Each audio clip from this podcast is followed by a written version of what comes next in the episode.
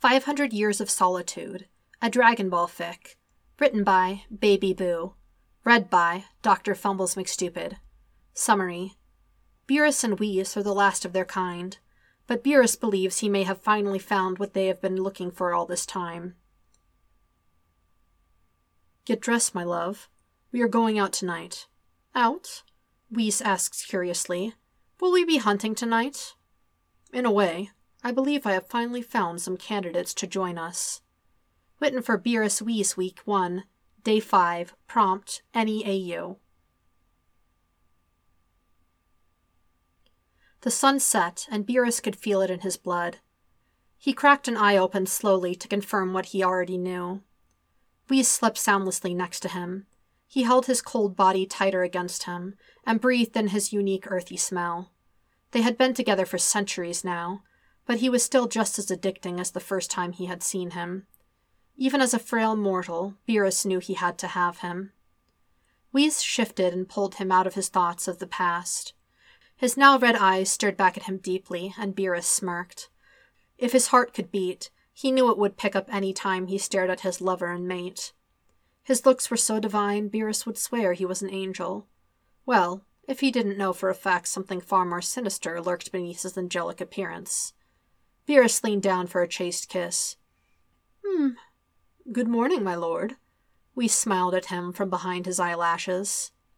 Beerus grinned at his old title. He was lord of no one now, but Whis had always called him that. He was hoping to change all of that this night. Get dressed, my love. We're going out tonight. Whis grinned back at him with that breathtaking grin that Beerus adores. Well, it would be breathtaking, if he needed air to breathe. But he didn't. His heart, his lungs, had stopped working long ago. Out? Whis asked curiously. Will we be hunting tonight? In a way. I believe I have finally found some candidates to join us. That sparked Whis's interest. Hmm, I better freshen up then. I want to look very good indeed if we are doing that sort of hunting tonight. They both smirked wickedly at each other at the thought of Whis purposefully trying to attract prey. They wouldn't stand a chance, and they both knew it. Beerus began to get ready himself. He quickly put on what Whis referred to lovingly as his poofy pirate shirt and a plain pair of jeans. It didn't matter much to him if he didn't fit in with today's style. He was stubborn that way. He took much less time than Whis, going for a couldn't care less vibe, whereas Whis would be more of a knock your socks off screaming sex appeal look. It gave Beerus time to think. He couldn't help but contemplate how it had been decades since they had tried to recruit anyone. Most didn't make the transformation. Unfortunately, even after all this time, he didn't know the secret to why some did and while others died instead. Only that they needed to be strong physically, or have a very strong will. It was hard to gauge outwardly who actually had enough strength of mind. So, despite being the last of their kind, they agreed to stop trying needlessly. He heard Whis approaching back into their bedroom, and again Beerus couldn't help but admire just how magnificent of a creature he was. He was truly lucky to have found him. Whis gave him a small smile full of mischief, as if he could read his thoughts clearly. Perhaps, since they had been together so long, he could. Beerus was always an open book with him. Whis was indeed a vision in his dark leather get-up, eyes smothered in makeup, but instead of looking like a train wreck, he came across as sultry and dangerous. He was perfect. Beerus kissed him softly on the neck, causing a slight moan to escape his lips. Instead of indulging himself, causing him to make more noises like that, he stepped back and gave himself some space. He gave Whis a look that promised later, and they were off. They bound over rooftops silently, the full moon as their only guide. They basked in each other's presence and raced playfully since Whis didn't actually know where they were going. When they arrived, Beerus slowed down and Whis followed. They landed with a soft crunch on the ground and walked into a bar. Whis raised his eyebrow in question, but Beerus just nodded. They were in the right place. He could sense them already. Beerus took his time wanting to blend in fully. They drank, they danced. Whis laughed beautifully in his ear as they swayed together to the music playing softly in the background. They caught pretty much everyone's attention, but two in particular.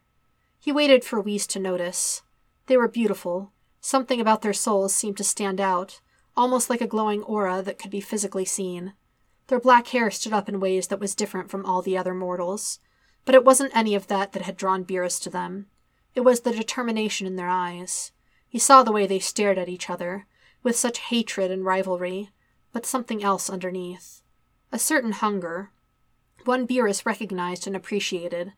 Yes, he was confident they would survive the transformation, and with each other's help, adjust well to their new lifestyle. Whis finally seemed to notice, and glanced at Beerus to confirm. Beerus nodded and pointed to the smaller man with a nod of his head. Beerus would take the taller one. Whis lowered his head once in a nod to show he understood. Beerus felt nothing but pride in how attractive his partner was. Whis sashayed towards the one Beerus had signaled for him, and Beerus couldn't help but appreciate the view for a moment before going after his own target. He truly was quite the specimen. Built like a god. Beerus hoped he was making the right decision. He didn't know how much more disappointment he could take before he gave up altogether. He loved Whis with all of his undead heart, but it was still tiring and tedious for there to only be them for the rest of eternity. He locked eyes with the man and knew right away he was already under his spell, so to speak. Mortals couldn't help but be taken by him. It was the natural order of things, after all. He escorted him quietly to a dark corner where he could speak with him more privately.